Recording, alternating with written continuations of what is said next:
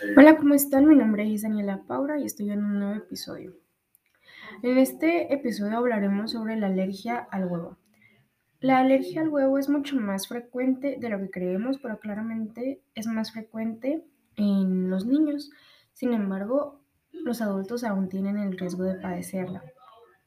Esto se da mayormente en la clara del huevo, ya que tiene más proteínas, y la yema, ¿no? Eh, algunas, existen diversos alimentos que no necesariamente son huevo, pero contienen proteínas que son parte del huevo, como lo es la albúmina. Em, ya debido a esto es necesaria la restricción de algunos alimentos, ya que provocarán la misma reacción alérgica. Algunos alimentos que pueden contener huevos son las sopas, los caldos, los consomés, las carnes de hamburguesas, empanadas, los panes, ya sea de hamburguesa, pan para, para torta, todo ese tipo de pan, salsas, mayonesas y todo eso, postres, bizcochos, pasteles, leche, algunas bebidas como los cafés o los vinos clarificados en claras de huevo. También se deben de evitar los huevos de otras aves, como lo son el pavo, el pato o el codorniz, ya que también pueden traer o tener las mismas proteínas.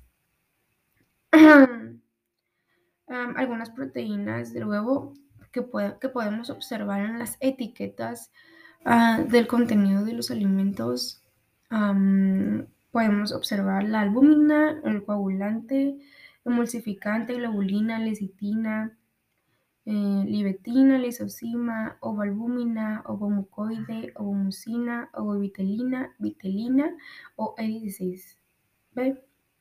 Este, esas son algunas de las proteínas que podemos buscar en los alimentos para tratar de consumir alimentos que no tengan este tipo de proteínas, ya que si tienen este tipo de proteínas, lo más seguro es que nos provoquen la misma, la misma reacción alérgica que provoca el huevo. También existen algunas vacunas que son, bueno, que pueden contener como embriones de pollo o pavo como es la vacuna de la influenza, la de la fiebre amarilla o la de la rabia, que es mejor no usar este tipo de vacunas. Eh, algunas de las opciones por las que el huevo podría sustituirse, ya que el huevo también puede ser una fuente muy importante para nuestro consumo diario, qué tal si se nos antoja como un pastel o hacer algo, algún tipo de comida que tenga, que tenga que llevar la consistencia del huevo y haga la misma función del huevo, eh, podemos sustituirlo de las siguientes maneras. Una de las principales maneras,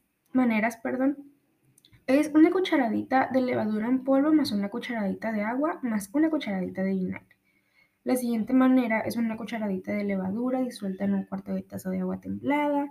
También podemos usar una cucharadita de puré de albaricoque, o una cucharadita de agua más una cucharadita de aceite más una cucharadita de levadura en polvo. Existen uh, tres tratamientos para, esta, para este tipo de alergia. Está el tratamiento sintomático, eh, el tratamiento preventivo y el tratamiento etiológico. Para esta alergia es muy importante la suplementación eh, debido a la restricción del huevo, ¿verdad? La, la, suplementación necesaria podría ser las vitaminas A, D, E, K, también la tiamina, riboflavina, eh, niacina, ácido panto, perdón, pantoténico, eh, la piridoxina, la biotina, algunos minerales como el calcio, el fósforo, el hierro, el magnesio, el zinc, el sodio, el selenio, todo eso, ¿verdad? Y pues en el caso de que el paciente también presente uh, alergia al huevo, digo a la leche, perdón, pues es necesario también la restricción de queso, yogur y evitar todo esto para mejorar eh, el consumo de los alimentos del paciente que sean los más limpios y que no produzcan reacción alérgica al paciente. También es importante saber que el huevo cocido o hervido puede ser bien tolerado en los pacientes. Eh, se recomienda hacer una prueba eh, con un cuarto de, pieza de huevo cocido o hervido y observar eh, a los, en los pocos minutos cuál es la reacción del paciente, cuál es la reacción del cuerpo, si presenta los mismos síntomas o signos el paciente al consumir este tipo de huevo en esta forma. Gracias.